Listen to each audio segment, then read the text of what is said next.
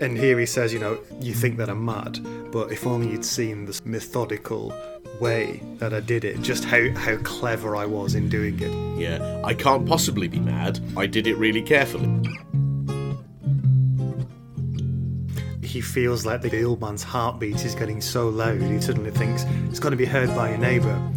So then he lets out a loud yell. As so frequently happens. just raised to me the amazing possibility of an Edgar Allan Poe cinematic universe. Greetings, friend. Come, sit a while by the fire. Tis cold and dark outside, but in here, it's the Halloween Spooky Special with Shark Liver Oil. I'm Matt. I'm Dave, hello. We are back. Yes! Yeah, I mean, this is uh, this has become somewhat of a tradition. Every every Halloween, we do a spooky tale to um to sort of to go with the season. Uh, I'm Uh, Matt. and- and- you, have you I- done I'm Matt? I'm Dave. Yeah. We we have, but I think you've, uh, you've, you already done it? no, you've shone a light there on something which I think it is worth mentioning. Is that once upon a time we also did other podcasts in between Halloweens, yeah. and it's fair to say it's been a year or two. Uh, so, so I'm very excited to be back doing this. Yeah, a little bit like Christmas and Easter Christians, we've become Halloween and Christmas Halloween podcasters. podcasters. But we do intend to do some more um, episodes in do. between um, from now on. Yeah, just a bit. Life's got in the way a little bit in the last couple of years, but we're back now. I, I don't know what you could possibly be referring to there, Matt. It's been very smooth from my perspective. Yeah. Dead easy, boring couple of years. So today's book, this uh, Halloween book, is The Telltale Heart by Edgar Allan Poe. We've um, we've done a couple of the Poe books before, or Poe stories before, and um, they've been pretty successful. So um, this one, hopefully, will be three out of three. We've done Hop Frog and the House of Usher. I think from what I remember, you really enjoyed Hop Frog and enjoyed the House of Usher a little less. Yeah, although reflecting on it, my main memory of doing the House of Usher was that I found it genuinely very creepy and and quite therefore quite unpleasant to read because as as regular listeners will know, um, it's a bit of a trope of our the fact that we do a, a Halloween spooky special is that horror fiction really isn't my bag at all, and so once a year we dip into this thing where I'm like, I want is scary and it's, it's weird, no, it's weird, and then I always end up really enjoying it. So I now actually remember um, Hop, Hop Frog as being re- like quite bizarre, and the Fall of the House of Usher uh, being really, really effective, but yeah, really scary. And um, we also did the Red Death, Oh, of course, which yeah. which is about a bunch of privileged people partying in the middle of a pandemic. Um, so uh, it was, and we were ahead of the, we're ahead of the curve on that one. I'd like to say we recorded that about five or six years ago. yeah. Um, so so this is actually we've already got the hat trick, Matt. We're going for four. This is and, number four, uh, and I'm looking forward to it. Yeah, you can find all the old ones on the on the podcast feed. Just scroll your way back down, and um, and they'll they'll come up. So um, yeah, that'll give you a sort of a run through. But if you want to just jump jump straight in with uh, the Telltale Heart, then then feel free to do so because they're not exactly connected these stories. Um, so the Telltale just, Heart. just- sorry, you, sorry. You've just raised to me the amazing possibility of an Edgar Allan Poe cinematic universe where Hop Frog uh, exists in the same world as is it Roderick Usher or uh, whoever it was, nineties Yeah. hip hop star and uh, gothic horror aficionado Usher, um, with his house falling down. Spoilers, and um, uh, and, and all of them just living next to each other in one one long, slightly strange American suburb. yeah, And there's money in that, and I'd like to say I am available. yeah. Is it canon? Is it canon that Hop Frog went over to Prince Prospero a few years before Hot the Red Death hit? Hop Frog was in the room. He was there. Okay, so let's go on to the Telltale Heart. I think um, of all the Poe stories, um, there's a couple of other famous ones of his, um, The Pit and the Pendulum and um, is it The Cask of Amontillado? Um, but I think this is my favourite one. Uh, so it could be interesting to see how how uh, how you what, you what you make of it as well. But um, the Telltale Heart's published in I think 1846, so we're going back a good sort of almost couple of hundred years with this. And um, I think first thing to say about it, considering it's nearly 200 years old, it still reads pretty like easily. It's one of those ones that it doesn't feel like you're reading an old classic and you've got to sort of turn your turn your brain up to to, to understand what's going on. Just to follow the sense? syntax. Yeah. yeah. There are definitely some old stories um, which are which do feel like solving a crossword puzzle just to get to the end of the sentences. And like I'm a nerd, so I quite like that challenge. But you're right that it's a completely di- it's not a visceral reading experience, is it? To sit and read. The one I always think of is like Jane Eyre. If you've ever read that, I've started Yeah. Jane Eyre about five times and got to the end of the first chapter and just gone. "Oh, like I don't really want to spend my leisure hours excavating these sort of twisted pieces of verbiage. I like I'll, I'll go and read something else. But of course, in order to frighten you, Poe has to not do that, or the the wording, the effect that he wants to create with the wording is not more sort of wired directly into your lizard hindbrain, and hmm. so you kind of have to be able to ignore the prose in order to find it frightening. And he is he is really good at that. Although I do wonder a little bit whether he's good at that because he was so much like the foundation of the genre, the sort of hmm. gothic horror genre. Almost everything, you know, including the sort of Garth Marenghi "Welcome, traveler" stuff, like up to you know really recent parody like that. Um, pretty much all calls back to to Poe in a way. Like there's there's I mean obviously there's loads of other roots of the genre and it's very complex and broad and, and comes from all sorts of places. But there's a bit of me that wonders whether we find it easy to read because everybody who's been writing horror fiction since Poe has basically been doing Poe fan fiction one way or another when you're talking about this sort of Victorian vibe. Yeah. What do you think?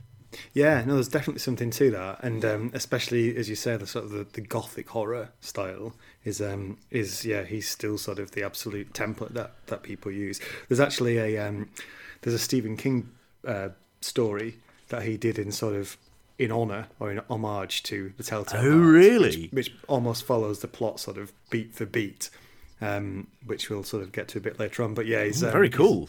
yeah, yeah. Uh, so the Telltale Heart, then. So it's it's a really it's really short. I mean, you can get through it in about five minutes. It's only a couple of pages long, and it's But it stays with of- you forever. It's a classic sort of campfire ghostly short story. Yeah, although it's yeah, more yeah. about more about madness than sort of supernatural. This one. Um, Yeah. Although the narrator bit is it's told from a first person perspective, and the, ne- the narrator is it first person? No, it's uh, unreliable narrator, isn't it? Oh God. yeah.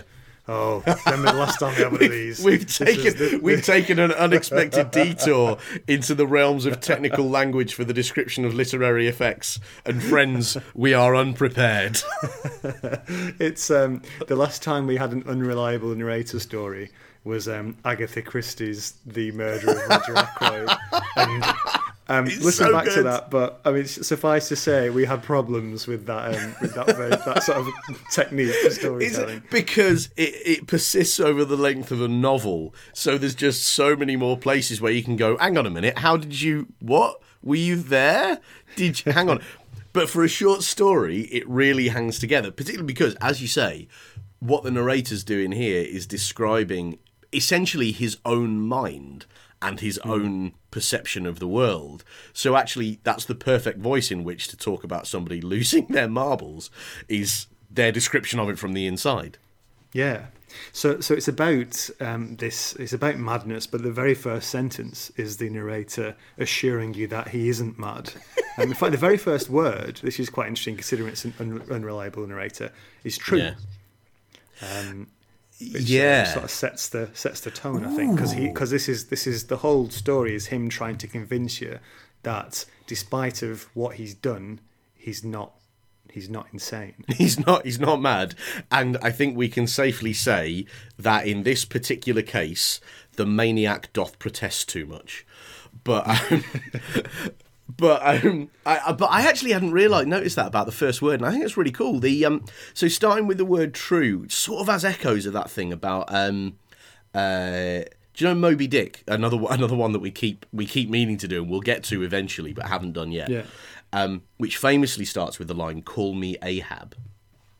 As the as the narrator is doing it, and it's a really interesting way of introing it because it's like, well, does that mean that he is called Ahab? Is he kind of being friendly? Is he being evasive and and giving you a false name? Like, um, uh, you know, he's he's claiming the right to tell you how he should be thought of, which to a certain extent all narrators are, but he's being very very kind of.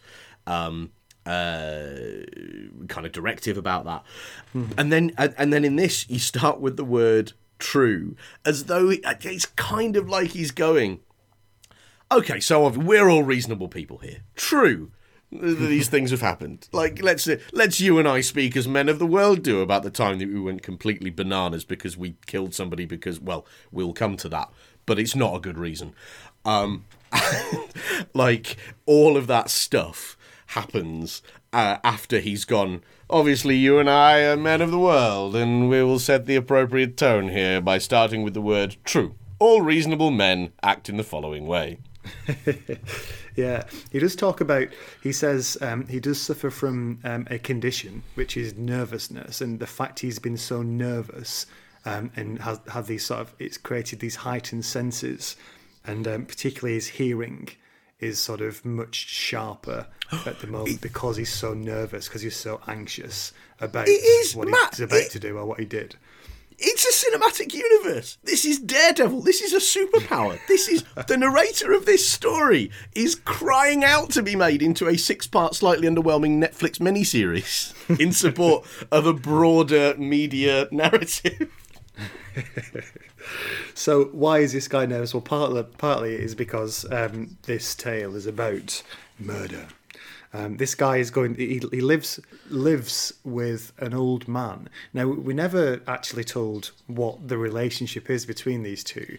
Um, yeah. It's often been it's often assumed that the old man is his father, um, but he could just as easily be. I read it actually as he was sort of the servant for like a master, and the old man was the master of this house. But um, oh. but we, we sort of we're left to create our own sort of conclusions with this. But What did you sort of take away from it? Did you think about that? That is really interesting. I mean, so I I think I just automatically assumed that all of Edgar Allan Poe's protagonists are, to a greater or lesser extent, Edgar Allan Poe. So probably quite wealthy, New hmm. England, mm. um, you know, kind of disposable income types with extremely starched collars, struggling not to look the horror of existence directly in the face, and um, uh, which now I think about it is also quite H.P. Lovecraft. Maybe maybe I'm just lazily kind of eliding all of these different gothic horror writers into a single uptight white man with too much time on his hands. But um, uh, so I always so I I perhaps assumed it the different way. For some reason in my mind, I think I assumed that the old man it kind of feels like an interloper like feels like somebody who like maybe like a distant uncle or something who's just kind of come to stay mm. or had been obliged to come to stay and this person's sort of had to look after him um, yeah.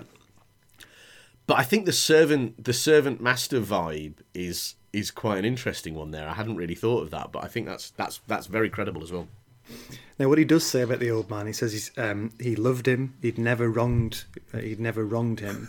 Um, he'd never sort of this guy never felt like he'd been in, giving him insult. You know, basically the relationship's really good, but um, he's got this. The old man's got this sort of eye with I think it's like a cataract. He's got this blue film over one of his eyes, and yeah.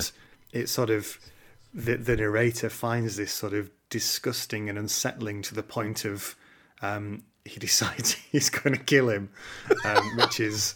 I mean, again, he's he's going to have to work hard here, the narrator, to convince us that he's not mad with that sort of line of thought, there, isn't he? Yeah, I mean, so this is, this is unfair to Poe, right? Because he does create the atmosphere extraordinarily well. This is why he's so famous and so on. But it really, you can summarize this by by like if you were to write the like I mean, never write a, a, shortened version of this for children because why would you do that to children?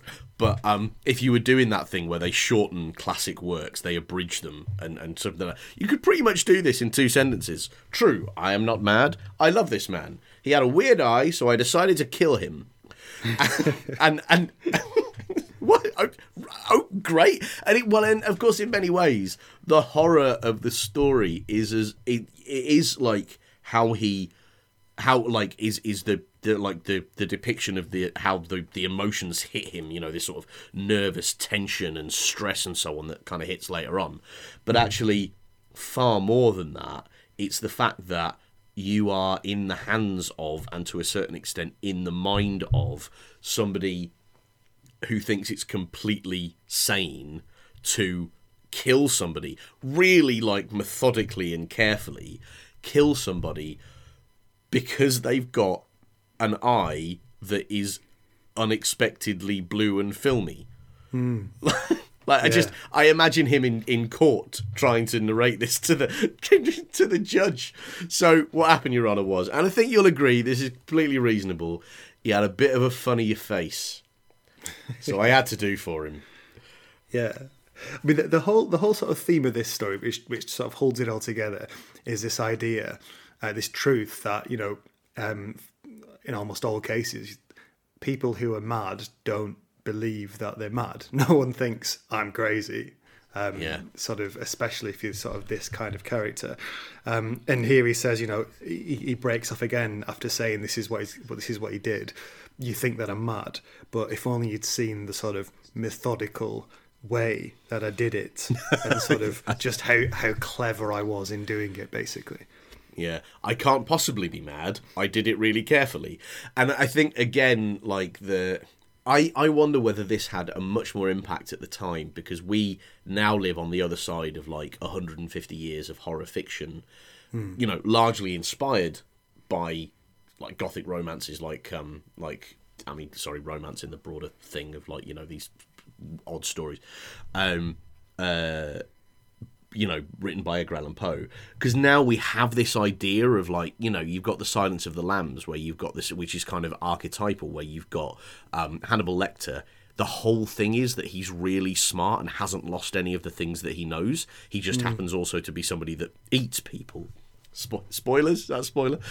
Um, it's been long enough. Um, so like i think this must have had an effect an impact at the time even more than the effect it still has today where i think people possibly did have or were less prepared for the idea of methodical madness and Yeah. thought of madness as being the thing that this guy is is saying he- he clearly isn't exhibiting because he's being so methodical thought of, thought of madness being frenzy, you know, thought of something that kind of occurs in the moment, Yeah. um, rather than, you know, madness is as madness does, and madness, a, a good example of what madness does is killing people because they've got slightly strange faces. Yeah, I think also part of what makes this story so unsettling is um, presenting you with the sort of idea that people who are really disturbed can act really normally. I thought one sentence that really sort of I find quite frightening was this one where he says, "I was never kinder to the old man during the whole week before I killed him." And it's just the, Yeah. the way that I love the way that sentence just sort of you just get pushed off a cliff at the end of it. It's just Yeah. like really Yeah. unsettling.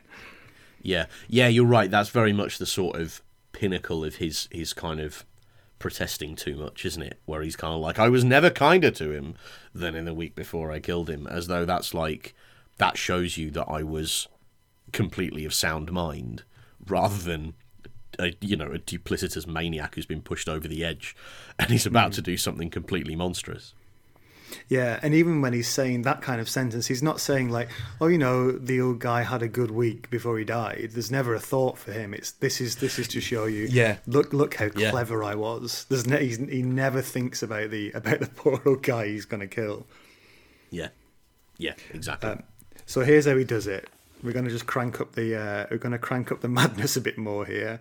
Um, so for the fir- for the whole week, every night at midnight, he opens the door to the old guy's room with a covered lantern and peers in and slowly sort of opens the lantern up so he can see and closes it. So the idea being the guy isn't going to wake up and he can sort of sneakily looking at him. And Yeah. every time he does this each night, it takes an hour for him to get from the door closed to his head peering into the room. Thoughts? I mean, I mean, this is this is one of the one of the two weird ways in which time like Poe uses time here to like make something um uh to, to like make it feel uncanny. The other one is we, we I mean we'll, we'll come to it in a bit where like when he um uh when, when at one point the man wakes up and seems to just sit upright all night in the darkness just thinking or you know just aware of, of, of that something weird is going on. And the other one is the idea of taking an hour over opening a door and poking your head around it. Like this is it, it is it is it is odd and it's one of the ways in which it's trying to make it sort of subtly uncanny. Um but certainly one of the one of the truest signs that this man is is completely out to lunch is that um, is that he's willing to put an hour into opening a door, and I was completely sane the whole time. As to what? If you'd have taken 45 minutes, the man would have jumped out of the bed and started going, Murder! Murder! It's murder, I tell you! Murder! Doesn't seem very like, I feel like you might be over mitigating that risk a tad. I think he says, um, and I'll give him this.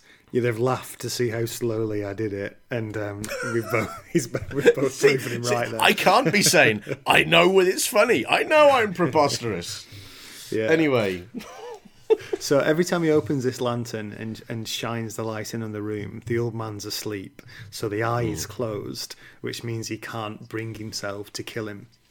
Um, because he's sort of the, the very the very object that's going to push him over the edge is the sight of this sort of this this this poor guy's eye. my, might I suggest then that choosing nighttime murder might not have been the best way of uh, achieving your aims? Like, if your whole thing is, I have to kill him because of what the eye looks like, which we have said is not a not a sane position to take. I've chosen to kill him at a moment when I can't see the eye, and therefore I'm just essentially choosing to spend some of my leisure time in the evenings slowly opening doors to no discernible purpose. that's that's a bit peculiar. Um, it's like, yeah, I mean, I get you got to do it when it's dark, and you got to, you know, like all of that sort of thing for the mood, the vibes. The vibes are definitely served by him being this this this kind of uh, unhinged, but um. But that does. This is a little bit of the story for me where I'm like, kind of like, did did he? Does he do this? Is this really the way you choose to do it? I mean, I think perhaps the reason that I can't, I can't, I, you know, I, I, I'm not saying I have any better ways of fulfilling this aim. So perhaps that says something uh, better about me than I'd hope. But like, it's yeah, it's it's a weird one. This. What did you make of it? Yeah, it is, and I think uh, it's interesting that by the eighth night, when um, when it actually sort of comes to an end, this um, you get the sense that the narrator was actually quite beginning to quite enjoy the power he feels as he sort of can keep Oh, looking in on this guy Yeah, without yeah. him realizing it, and then the following day be all sort of friendly, and the old man has no idea sort of how close each night he comes to sort of death. Um, Yeah. the eighth night, he says he, he's even more cautious than normal entering the room, um, but he's in he's sort of he's enjoying it so much that he sort of chuckles chuckles to himself, and he thinks he may have actually done this out loud because this is what sort of wakes the old man, and um, I may have done it aloud. It may have been something else, but it was probably the sound in the dark of somebody very slowly opening a door and then laughing to himself. I, I think that probably did wake him up, to be honest with you. So he's about he, he- again um, when he sort of senses that the old man's woken up, he just freezes and just stands there for ages again. There's just something really unsettling about just the lack of movement, isn't there, for so long? Yeah. And then um, Yeah, very much. Oh, and, uh, sorry, but the um the uh the other the the bit that's really unsettling about this is that what Poe is doing is trying to wire you, the reader, into a sense of like dread of the sort that you know you can have in the middle of the night if you wait like if you were minded to be afraid to wake up in the middle of the night and think you heard something is a very common experience. Hmm. And what he's doing there is going, and of course, you and almost everybody else, you know, goes back to sleep quite quickly. But what if it really was somebody standing in your room having plotted to murder you eight nights in a row and is actually standing there just quietly waiting for you to go back to sleep so that they can actually kill you just because of how you look? That is Yeah. definitely a terrifying thing. And then you have the man, the creepiness of the fact that the man himself sits there for ages. Like, and you would only sit there for ages if you thought there was a good reason that you shouldn't go back to sleep. So it's this really weird, completely silent, um, like establishment that there's something horrific going on, and Yeah. you're like kind of a, you're, you're approaching the turn of the horror where the where um like where terror terror turns to horror you know where like the tension and the worry and the the the ah, turns into ah and um and we're about to that's my that's that's that's the uh, the two tone uh account of the structure of horror fiction by the way from uh, to ah! And we're about to get to the screamy bit.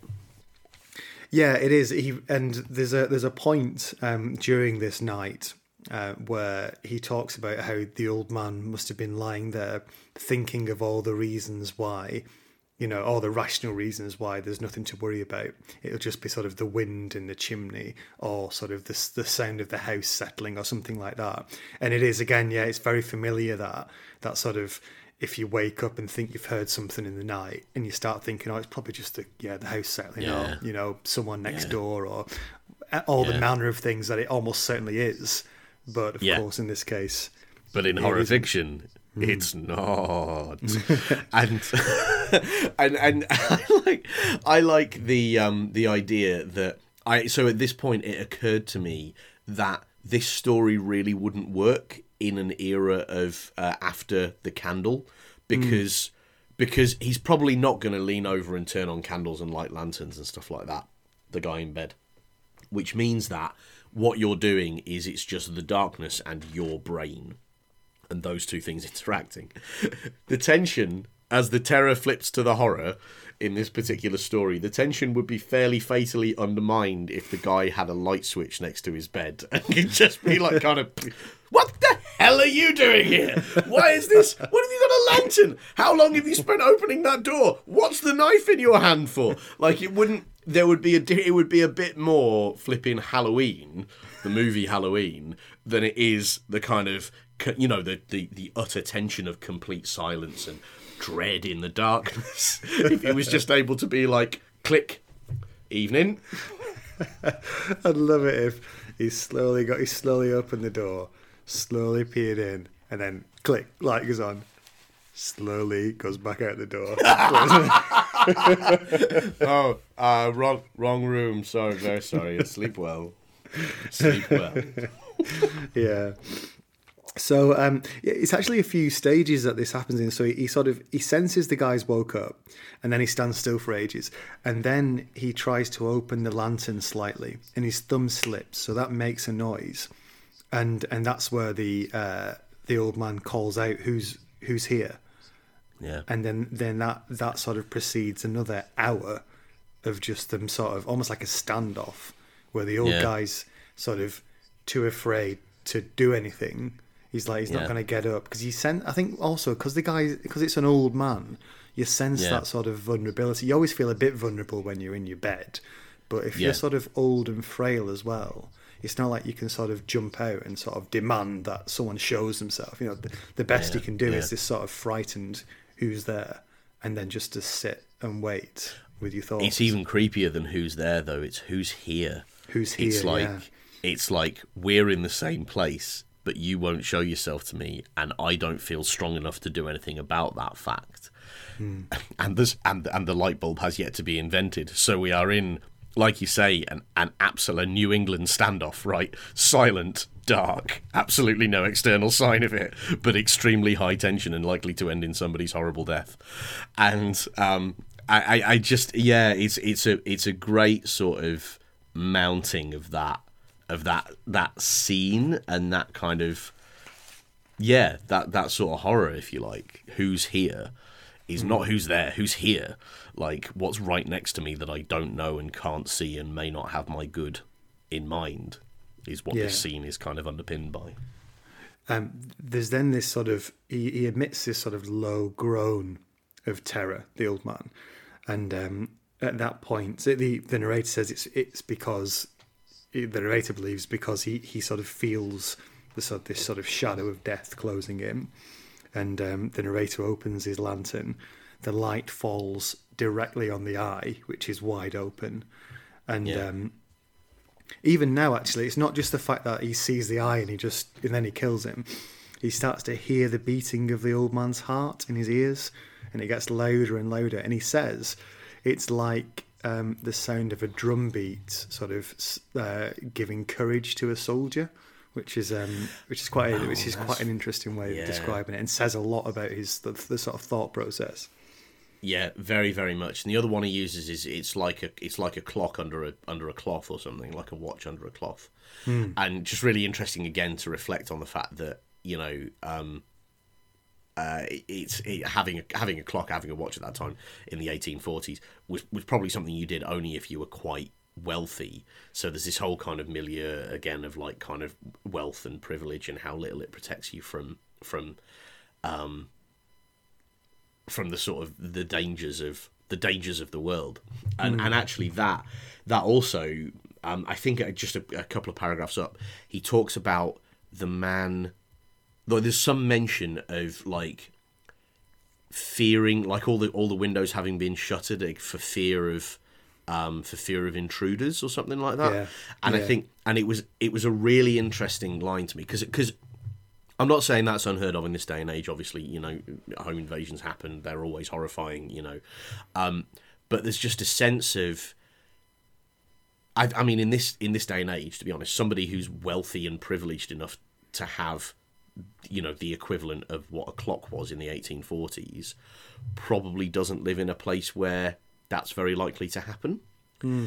And and so it's a really interesting look like still subtle kind of measure of the times that it was written in that you everybody no matter how wealthy still you know like was essentially you know this whole idea of the home is the castle thing of like and it actually had to be a castle with defenses and it you know there was this sense of you, you probably weren't there was every chance that you wouldn't be safe as you slept and so Yeah. as the as the old man wakes up, you know, as you're right, he's an old man, and so that's one of the reasons why he's like, "Ugh," but also seems to speak of, and I think I remember this in other Edgar Allan Poe stories as well, of like seems to speak of just living in a world where you're that many steps closer to being unexpectedly extremely in danger, hmm. and I, I know this might be a step too far, but I sort of noticed that big chunks of American culture seem still to be preoccupied with this. You know, gun ownership is a big deal,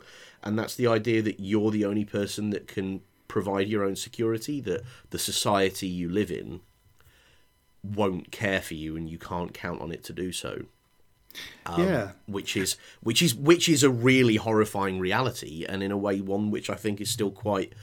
Yeah, I, I mean, I, you know, I say this as an outsider, so I mean, I mean no disrespect by it, but still, to some people, feels seems to feel like it's very close at hand. Yeah, well, there's al- and also sort of like a part of this is still in in modern horror, where um, do you know, sort of the uh, belief that once you've sort of locked up inside, you you're safe. I mean, there's the sort of classic, you know, the call was coming from inside the house. Is it's that kind Oh, of yeah. thing where sort of Yeah. yeah, you think you're safe, but actually the the maybe maybe someone who's inside with you is actually the danger.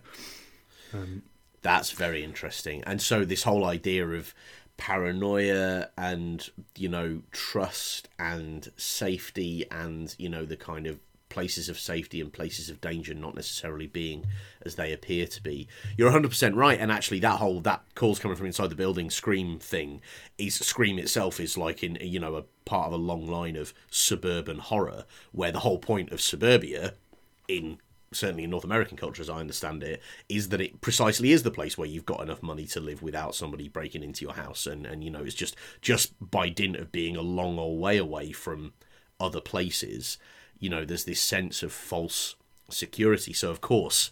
American horror fiction has largely placed itself again, like you know, Halloween, Friday the Thirteenth, Scream, you know, these films place themselves in suburbia because suburbia is supposed to be a place that presents itself as completely safe, hmm. and and yet the underpinning fear is it's only safe.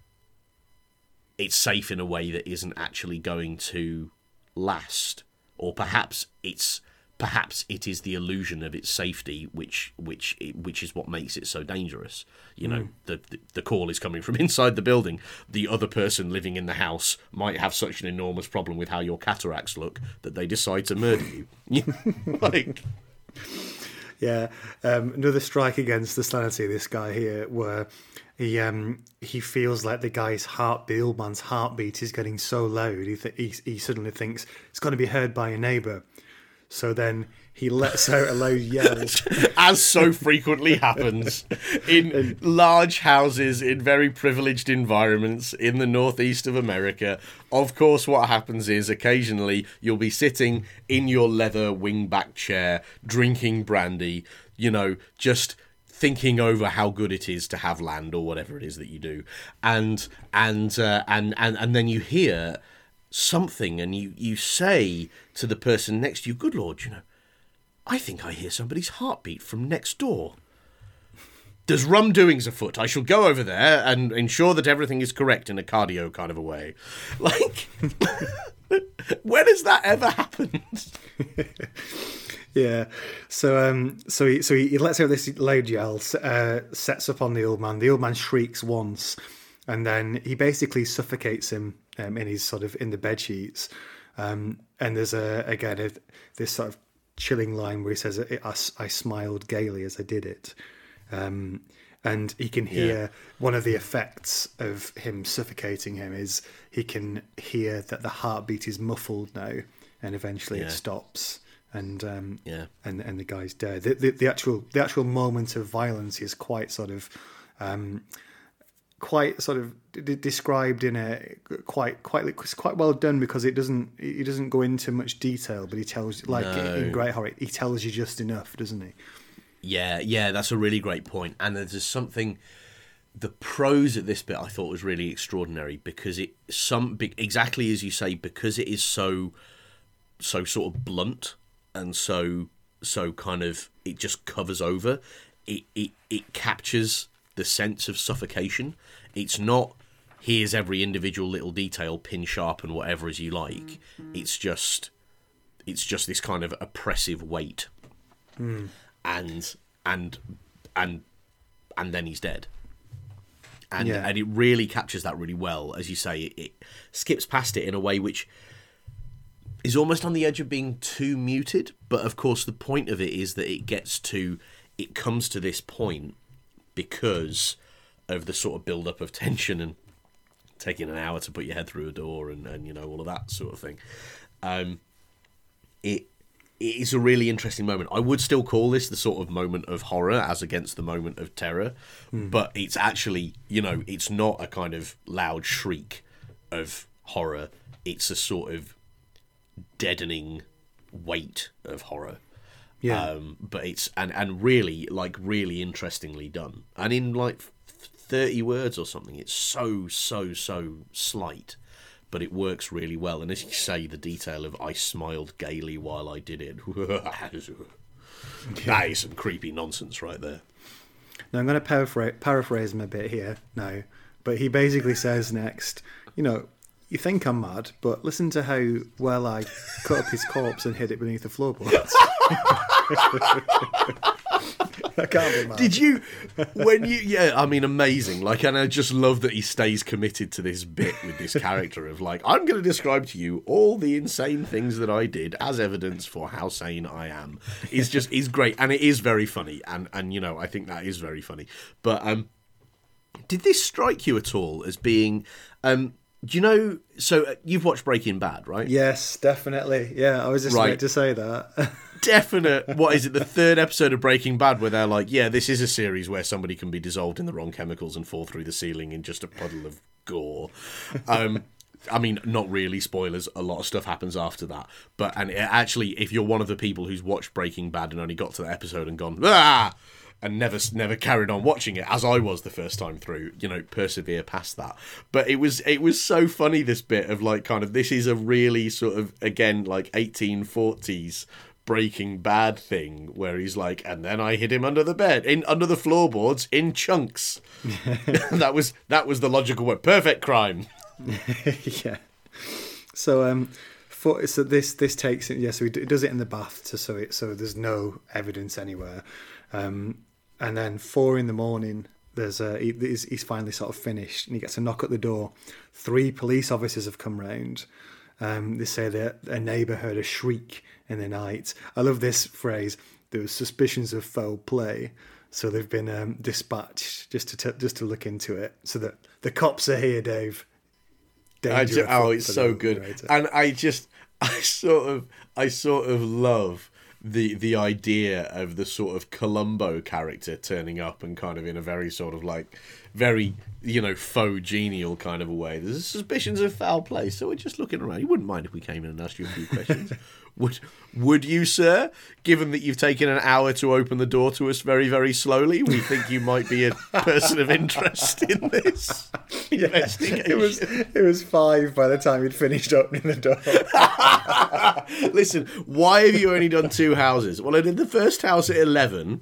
That was done by about eleven twenty. Then I went and knocked on next door, and he just it took him an hour to open. Just opened the door, poked his head through. Took him 45 minutes to say, Yes, officer, how can I help? I mean.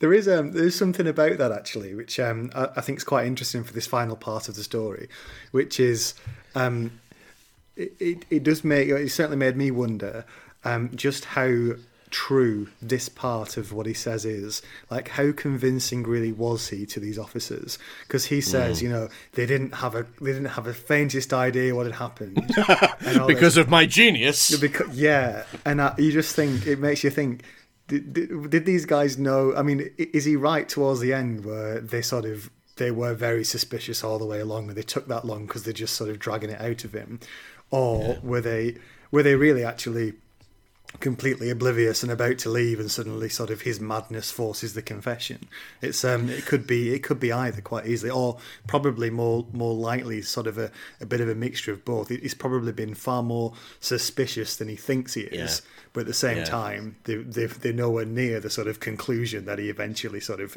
forces upon them yeah no yeah so i think you're probably right there and i think there is um I think actually this is a really cool passage to read twice because I think you actually get. I, I think it's both. It's it's it's Schrodinger's uh, narrative tension.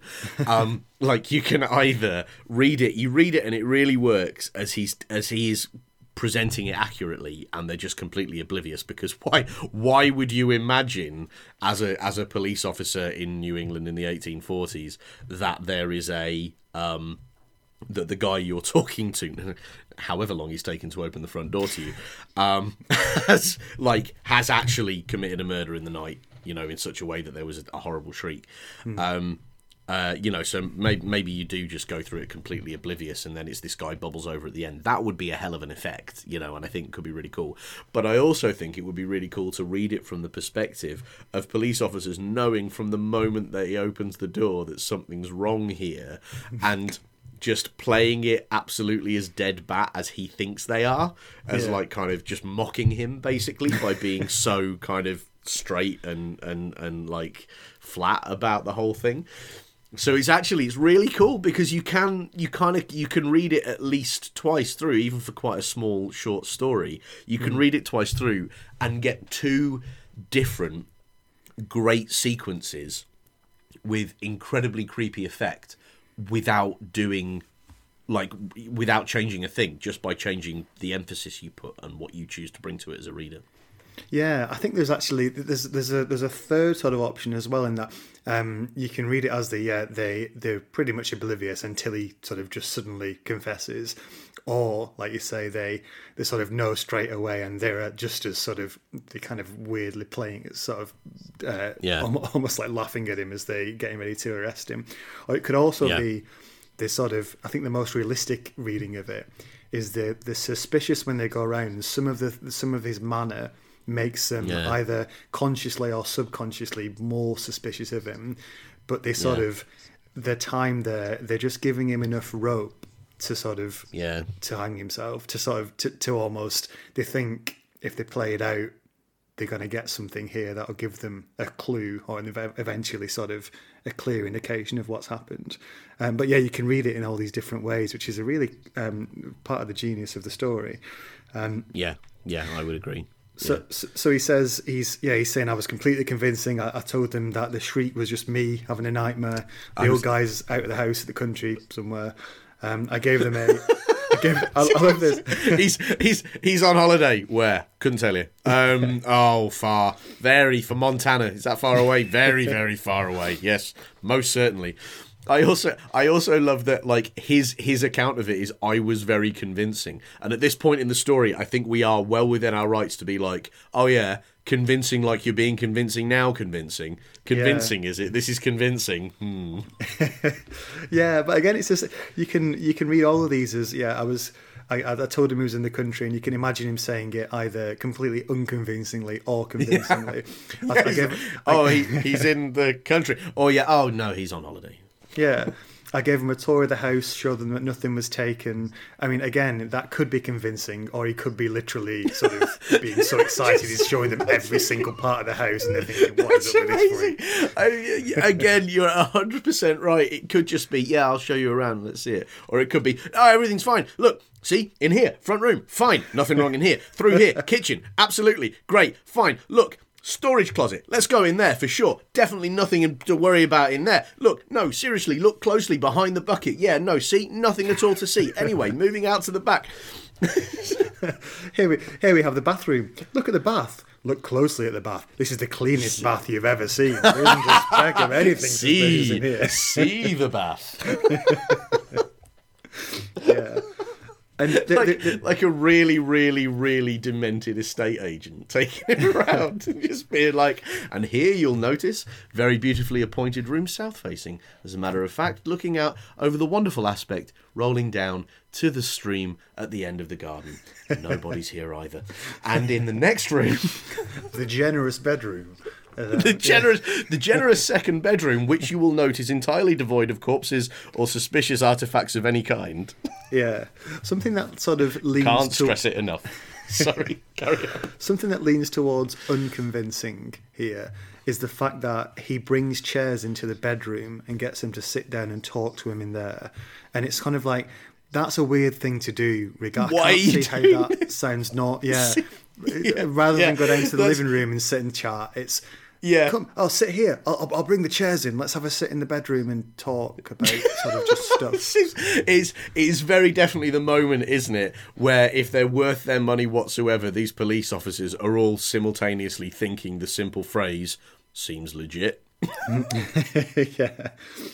So he feels entirely convinced himself that at this stage the officers had no idea that anything was wrong.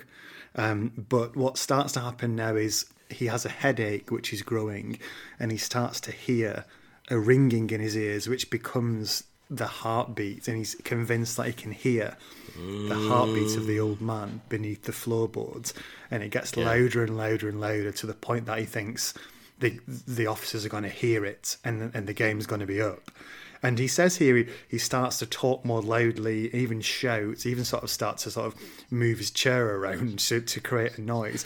And I think again, if you're reading it as the officers already know that he's nuts and are just sort of playing it out Yeah. for their own personal satisfaction, then you can see him doing this almost in a cartoon character way. On the other Yeah. hand, I, you can read it as this sort of turmoil is all going on inside him and he's sort Yeah. of a little sort of slight move of the chair is him sort of imagining that he's he's making all this noise to hide it and his his voice gets louder for maybe a quick shout or something but he's sort of it's not as obvious as as it's almost Yeah. like sounds like it is from the way he's retelling it Yeah, yeah. There's a lot of tension in it, isn't there? And again, like it's it's really, it's really, it's really, it, like it's really well mounted. I'll also note what's interesting is that, um, so this is um, uh, one of the one of the many stories that um, as I say, not as an aficionado aficionado of horror fiction, I have come to already having encountered it in other works of fiction and uh, it's more common than you might think. Uh, the the first place I encountered the idea of this was in The Simpsons, um, and there's a there's a Simpsons episode where um, Lisa gets into this competitive thing. It's quite an early episode, uh, making a diorama, and somebody makes a diorama of the Telltale Heart, which is just it's like it's a set of it's a room with a set of floorboards, and it's kind of beating up and down and stuff. And so I thought that was the creepy bit, and you're right it's not the creepy bit. That, that that's the logical bit of where this story ends up is this guy going crazy. Or maybe I just think that because, you know, it's a very famous story. It's, you know, as I say, archetypal now almost in horror fiction that it, it looks and feels this way. But actually the creepy is everything that leads up to that. And as you mm. say, it's this this kind of the the the departure of this guy's consciousness and reason from the universe, basically, or from the universe of, of, of kind of evidence and rationality, um, just just completely peeling away in this moment. That's the creepy bit. The fact that it happens to be a heart doing something under the floor is that's not that's not creepy in the slightest because you know that it's him going crazy. It mm. is hmm. the madness, not the sign of the madness, that's frightening here, and I think that's really that's really really interesting at this point. And uh, so so this ends with, as I say, they um, he decides that the officers must know what's happened because the the sound of the beating heart's so loud now, and they must be sort of playing with him. So it ends with he he he shrieks, "Villains dissemble no more! I admit the deed. Tear up the planks. Here, here, it is the beating of his hideous heart." And I love the way that again. One thing I always think about Poe, he always ends well I think the final line in these that. books, yeah. in these stories, are always great. There's never a sort of yeah. a, a, slightly disappointing last paragraph which sort of just tails so off. It just ends, bang, fritters away. yeah. yeah. no, it reminds me of that famous thing that um, uh, William Goldman always did about Psycho, the movie, where everybody remembers about Psycho is that, I mean, again, spoilers, but this is a 60 year old film. Um, uh, is the the skeleton and the spider and the and the the knife and the and the like the, the the terror of it. That is actually 10 minutes before the end of the film and the last 10 minutes of the film is exactly what you say there of just somebody going and obviously freudian psychological theory leads us to blah blah blah blah blah blah blah, blah, blah. nobody cares. Nobody remembers the last 10 minutes of psycho. Nobody gives a crap. Um you're 100% right that this is this he always has a perfect ending line to the point where I can still remember the ending line of The Fall of the House of Usher, which is Madman, I tell you, she stands without the door. Ah! right? And and he again brings it to this crescendo really close to the end of the thing because it's a short story because there's no fat there to trim. And um and yeah, and this this is this is really really great. Um, and, and and again though it does maintain the uh, slight slapstick comedic vibe to the end as well as maintaining the you know the uh, the well put together sort of tension uh, of the story where you just imagine him like imagine imagine the scene if the cops aren't onto him at all and or just know that something yeah. slightly weird is happening. And he's sitting there and he's just rocked slightly side to side in his chair and he's moved it a little bit uncomfortably to make a noise on the floorboards and he's started talking a little bit more loudly and he's being weird. And it's like and but it's late and you're you know you, you've you've had your coffee it's a long shift you know I oh we'll come back tomorrow it's fine just about to get up, and then he goes, "All right, fine, fine," and rips up the floorboards and goes, "Look, a dead body! Look there!" just, just the three of you there, just, just exchange a look, like. That was a freebie. yeah, as he's as he's being carted away in the police in the police cart or whatever it is, or the police van, they're sort of standing outside the offices. Did you did you know that? Oh yeah, yeah, oh, oh, yeah. Oh, yeah. oh yeah, just yeah. Waiting for the time. just waiting for the perfect time. did, did you? Oh, oh, yeah, of course, yeah, yeah. oh, most definitely. you seem you seemed very relaxed and like when you were talking. Oh yeah, of course. I just wanted to get him into a you know a false sense of security. gotta, that, yeah. you, you got to wear the mask, haven't you? And as you saw, he was very laid back about the whole thing and just just let it slip almost naturally, or without you know yeah, and I, I, bet the I bet the police report after it would be. Um, after extensive questioning from the officers, he eventually gave up the, you know, gave up the we really did some gumshoe work on this, I'll tell you. We had to we had to beat the street. We had to talk to different people. We had to work the informants. This was a difficult one, but a sign of the hard work that goes in in random New England rich town somewhere, and uh, absolutely nothing at all to do with the fact that the accused ripped up the floorboards, pointed at the dead body, and said, "I know you know about this already. Here it is, then. Here it is," and and mentioned a beating heart, which I have to tell you was extremely not in evidence in this dismembered corpse. That's some damn fine police work, O'Shaughnessy. yeah, absolutely, absolutely. You take the morning off. Yeah, and this, there is one of the things I, I, I do actually. I've not really thought about it before. But one of the things I think that is so great about the story is the fact that it it really does successfully push the line between like horror and comedy so mm. so successfully, and that is one of the like hardest things to do because the greatest danger to horror normally is comedy. If it starts to if it starts to feel a bit funny, you've lost it. It's over. It's it's a rubbish Yeah. story.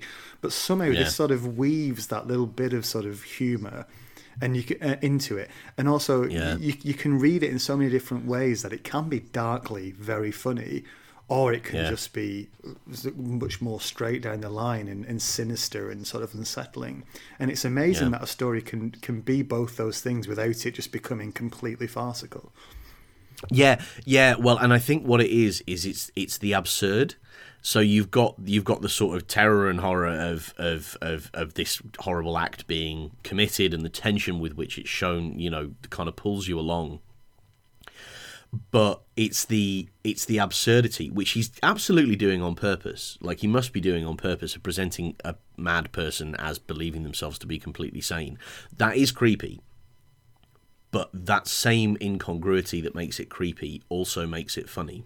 Hmm. And and and actually i think the place where those two things join up is is the the absurd which is you know this this kind of way of talking about I forgive me. This is going to sound incredibly sort of faux intellectual, or whatever, but like in a sort of existentialist approach to things, there are two responses to you know living in a broad universe that doesn't have any inherent meaning in it, which is the existentialist position. Um, and one of those is to laugh, and one of those is to be very afraid. And this story contains them both of like the possibility of being as actively uh, damagingly unhinged as this is simultaneously really funny because it's funny because it leads him to do funny things, but also really frightening because it means we live in a world where that's possible. And um, and it's such an interesting thing to do that in a story of like you say you can read it in five minutes, like it's a you can you read it while you're having a cuppa. It's it's got you know I mean uh, if you ask me to guess, I mean it might nudge three thousand words, but probably not. Like it's probably less than that, and and it manages to be simultaneously a very funny story and a very frightening story and like a masterpiece of like atmosphere and tone and stuff like that um without a single wasted word and with all of this very very very sort of minimalist description in it which is I, I, it's it's amazing. And i think like looking at its technique i think i you know you can completely understand why poe was really the the the foundation of a whole tradition of fiction. Um, because he did it like this and what he gave everybody was literally skeletons. And and and and everybody's been building on those skeletons ever since. Yeah. Now, um, one of the things uh, I thought interesting just to explore is we we always assume that the narrator is a man, but it's never actually explicit. Um, and a couple of uh, there's been you a couple of right. readings to say you know you can read it as if um, as the narrator is a woman as well, which gives it a very, again That's a very really different cool. spin. Yeah, so yeah, you can go back and read from the start again, and it gives you a different sort of. It feels like a very different story. And again, an- another thing that I think I really like about it is just how how much how how much sort of gap there is for you to just sort of make it your own. that you bring a lot to the story Yeah. yourself in the way that Yeah. you read it because he le- he leaves so much of it up to you without really Yeah. without you really realizing that. Yeah, you know that's that's an amazing point about the kind of lightness of its touch and and and how much it enables you to bring your own interpretations to it, and therefore to in- locate your own horror within it, whatever that whatever that is. And I think it's a great point that I just from from moment one I have assumed, as I generally do with Edgar Allan Poe, that Edgar Allan Poe is writing his protagonists as a version of himself. Privileged white man it's suffering the horrors of existence right? Um and um I'd love. I'm. Re- I'm going to go back and read it again. I don't often read again the the things that we do on the on the cast, but I'm going to go back and read it again from a woman's perspective, and I think that is a really interesting one. Right. uh, Um, in terms of other um, adaptations, obviously with with all Edgar Allan Poe stuff for the most part, Yeah. Um, there's loads of there's loads of adaptations. Um, you've mentioned one, the uh, Treehouse of Horror. Simpsons have done one, haven't they? Um, there's Yeah. been various films. There was actually apparently um, an Android, uh, like iPhone game. Um, where you sort the of Telltale made- Heart. yeah, where you, you play the guy who kills the old dude. I'm gonna try and find it. So, rated not suitable for children, one hopes. Um, that is a really interesting one because so I always feel like Edgar Allan Poe writes these incredible short stories which are really rich in what you can bring to them as a reader and really rich in what you can learn from them in creating your own works of fiction. But I always feel like straight adaptations, like so. My, my touchstone for this is always there's a, there's a film of the Red Death, right? Hmm. And the Red Death, if you haven't read it, is a very very simple short story about the hubris of people with a lot of money uh, deciding not to care about the well-being of the society around them in the context of a pandemic. And like I say, it's all you read it now, and it's all extremely on the nose. Um, but um, uh, but it's it's short, and only one thing really happens in it, and you can read it in five minutes. And if you put it on screen, it would be a short. And somebody made an hour and a half long horror movie out of it with Peter Cushing. And the hmm. way they did that was by basically just going, well, what if the start of it was the start of the Red Death story and the end of it was the end of the Red Death story? And in the middle, we just put in six or seven different plot lines, and that's what people seem to end up doing when adapting Edgar Allan Poe. So I always, I always find it like really sort of.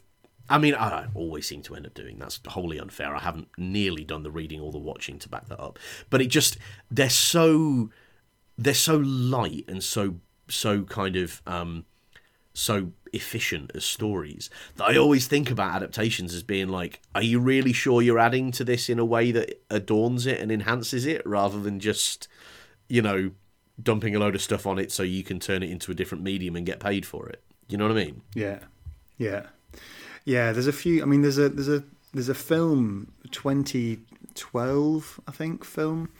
Um, maybe even no 20, really? 2016 um, film with Peter Bogdanovich as the old guy.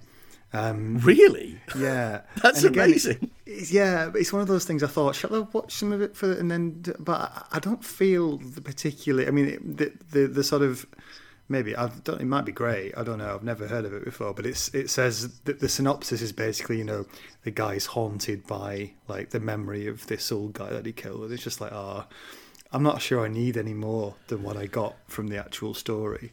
To be honest, Yeah. I mean, having said I mean, that, so- SpongeBob Yeah. SquarePants did a version called Squeaky Boots. I might give that, a, give that Squeaky boots. That's incredible. I'm just looking down the list of adaptations here.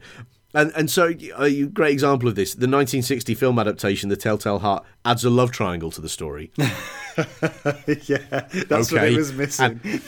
and and the 2010 adaptation starring Arnold Schwarzenegger adds a number of shootouts to it, directed by Michael Bay. Fine, but you're not making a Telltale Heart movie at that point, are you? You're making a different movie. the Telltale Heart with Arnie. The Telltale Heart with Arnold Schwarzenegger. Yeah, I'd love that. Um, yeah, oh, I also mentioned that Stephen King did a sort of almost like a, an homage tribute to it. His was called, um, I think, slightly less like romantic name, The Old Dude's Ticker. Um, And it's uh, again, it, it's pretty much the exact same story, but he but told obviously a slightly more modern setting. And I think with his, he uh, he gives you more background to the lead, to the narrator, and the narrator talks about being a, I think, war veteran. And um, it, I think it turns out at the end that he is a veteran, but he was he sort of escaped from some kind of like hospital where he's he's gone sort of obviously Yeah, insane. yeah. But um, it's quite interesting that the sort of the the modern sort of uh, greatest sort of horror writer felt the need to sort Yeah. of do a version in sort of tribute to to uh, Edgar Allan Poe. It's interesting. Yeah. Um, And fair enough. and fair enough. Yeah. I've Yeah. got a few reviews from around the internet. This is a, Oh, this lovely is, stuff. This is a much loved tradition, um, and I always go for. I mean, I, basically, I always just sort of plumb Goodreads for five and one star reviews, in any any sort of m- other ones that particularly grab my eye. There's some good ones here, so we'll go through. Um, if we start with the five stars, uh, Mutassin says, um, gave it five stars, a perfect haunting story that will allow you to examine madness and wickedness at the depths of the human soul. It's not a horror story, but a kind of psychological tale. Strange the story, easy to read. There you go. I agree with the last bit. I'm not. I'm not sure about depths. I feel like you one of the things I'm. I think I'm saying about Edgar Allan Poe is that you he gives you a place to bring depths Yeah. rather than necessarily bringing those depths to you. And I, th- I don't mean that as like a slight on him because I think that's a that's as you say that's one of the really powerful ways of writing fiction, particularly horror fiction, is to give people a space for that sort of thing rather than to like force it on them. Um, But therefore, I'm not necessarily sure you can say the story itself has depths. I think what the what the story has is voids that you into which you bring your own depths. If you see what I mean. Yeah. Um, Cecily gave it five stars. Edgar Allan Poe's very short story from 1843 still packs a punch. Stories about the heart make love spring first to mind, even if those hearts are broken. With Poe, it's bloodier, both literally and metaphorically. I like the the final line is is kind of funny. Um, what makes a cold-blooded killer? Madness, badness, or both? I mean, I'm not. ag- I, again, I'm not sure that's in there. To be honest, like mad madness is the theme. I'm not sure where badness comes from, but I suppose. Again, I suppose you're going to present an act of violence. You're going to ask where that urge came from. So I suppose you could, yeah. I, I didn't see it there, but actually, I think that's fair enough. He had the um, madness, yeah. and that led to the badness. That's what I Yeah, would say. Yeah. Well, exactly. Or, or was he always bad, and the badness expresses itself in the madness of the act? You know. And later came the um, sadness. And later came the sad, which is the sequel that nobody's made, Matt. All these adaptations, and nobody's made the sequel of somebody just sitting there going, "Don't know why I did that. Yeah, that's Really what you regret want. it now." That's never mind a love triangle. Get at him. Yeah, give me a moral punchline, damn it. Um, Tadina, who gave it four stars, I liked this review because it sounds like it could be the tagline on the poster, or like uh, sort of just a one-line synopsis that gets you to go and see it. The nervous narrator decides murder is the only way to rid himself of this horrible eye, but he didn't plan on the old man's heart.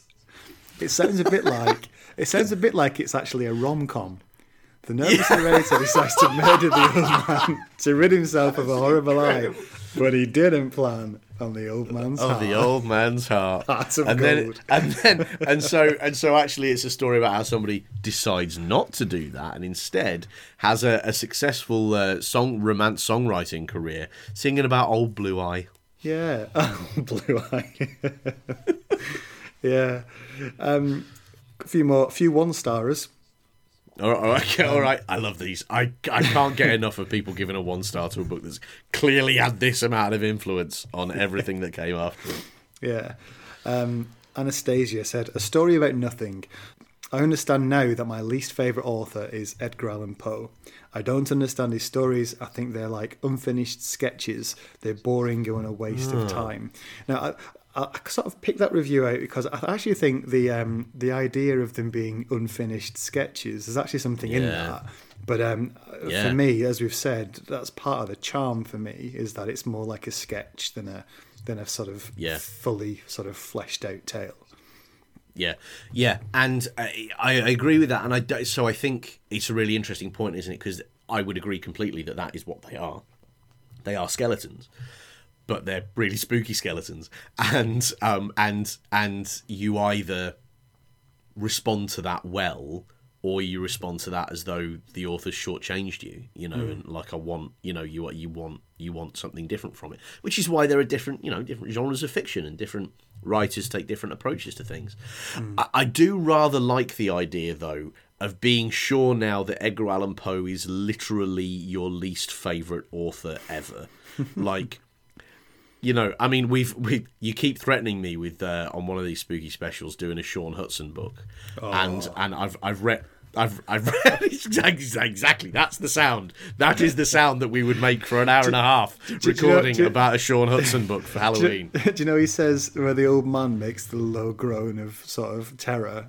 That's the that's the As open the book. Oh, that is exactly what I would end up doing.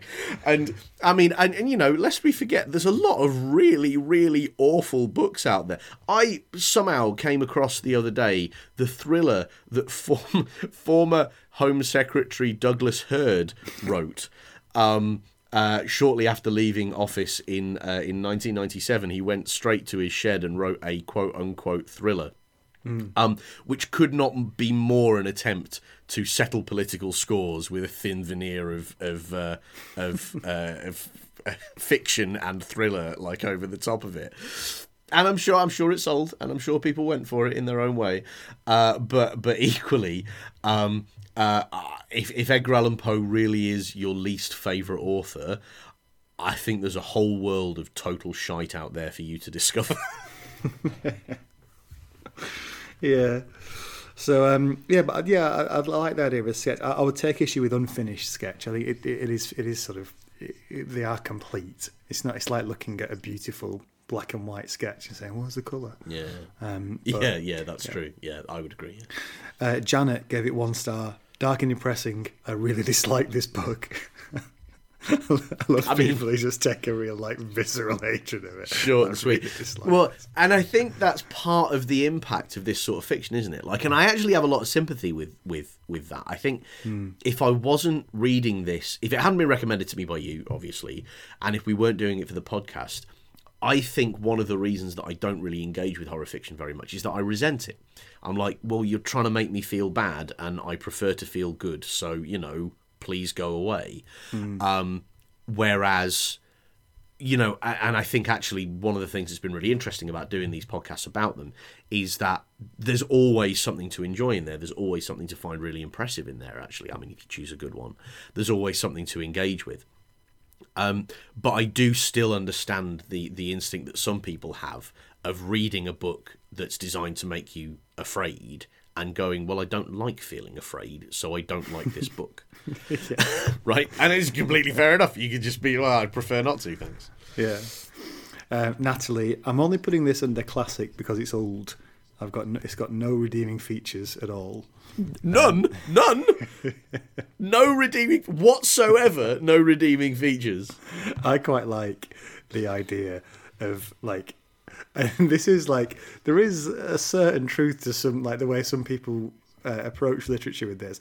If it's if it's over a certain age, it's automatically a classic. It's like it's old, so it's got to be a classic. It's old. it's a classic. I I actually remember when I was at school, my English teacher put that that question to the class. It was like, "What makes something a classic?" And we all and we were like eleven or something, twelve, and we were just like, oh, "I don't know." People tell us that we've got to read it. Like, there's a sense.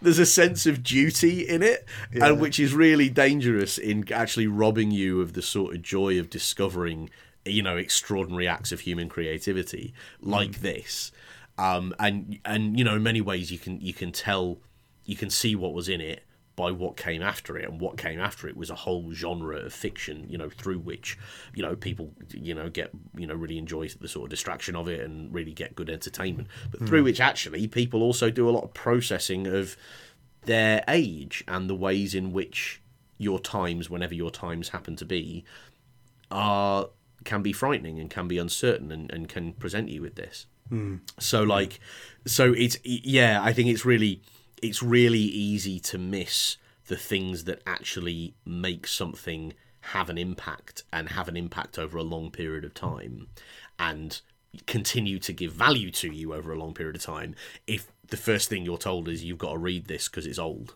Yeah. and therefore read it you know Yeah. And speaking of, the final one star review I've got is from Mark. Yeah. Um, it, it always a special place in our hearts, and we always have a um, a review along. It always feels like we have at least one review along these lines every time we do a new book. Mark, one star, had to read it for school.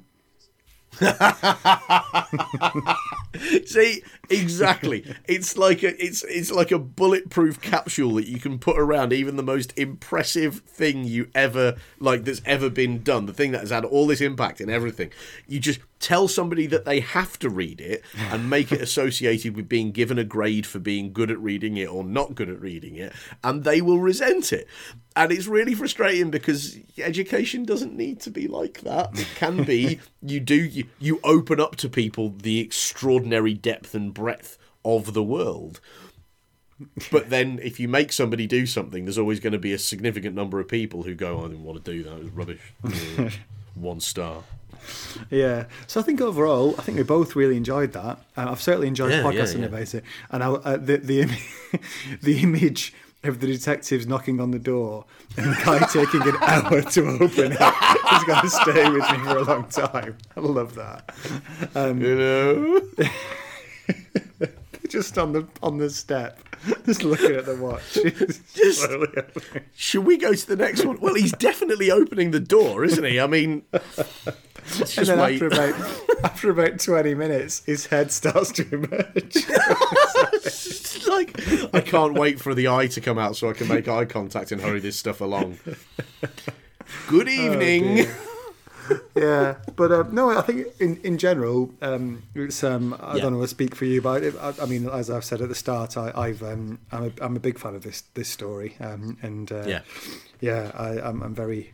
I would highly recommend it to anyone who has uh, yet to to read it. Although, if you are yet to read it and you've got an hour twenty into this podcast, I'm quite surprised.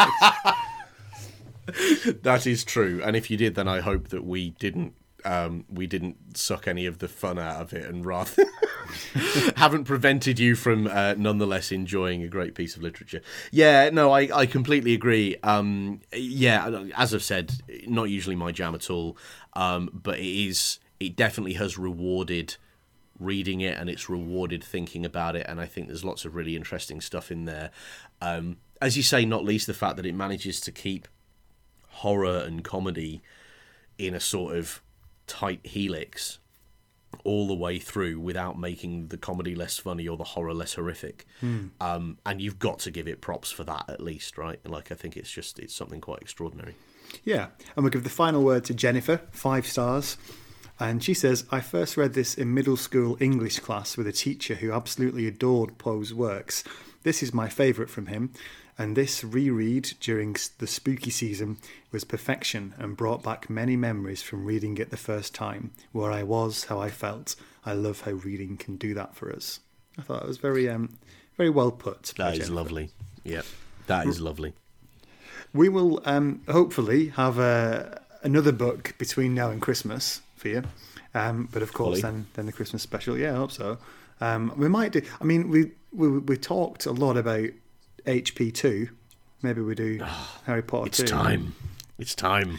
The, the the other big one on deck is um, Jurassic Park three, the film. I'm thinking maybe. Um, Dave, we watch that together and then do a podcast immediately after it on our thoughts. I think yeah, absolutely, absolutely, we have to do that. I agree. Yeah, yeah. Let's make that plan.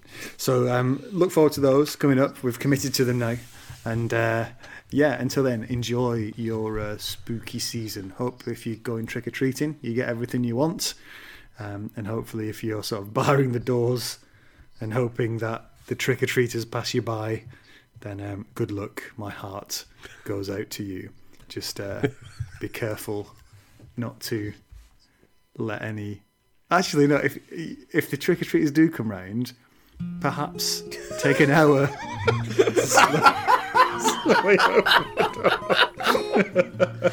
That'll that'll get them. That'll get get send the creepy right back where it comes from. if they're still there on the doorstep after an hour of you slowly opening the door, they deserve some sweets, surely. They, gotta earned give it, them haven't they? Really, at that point, yeah. All right. Enjoy the season, and uh, we'll be back. Uh, we'll be back soon. Bye.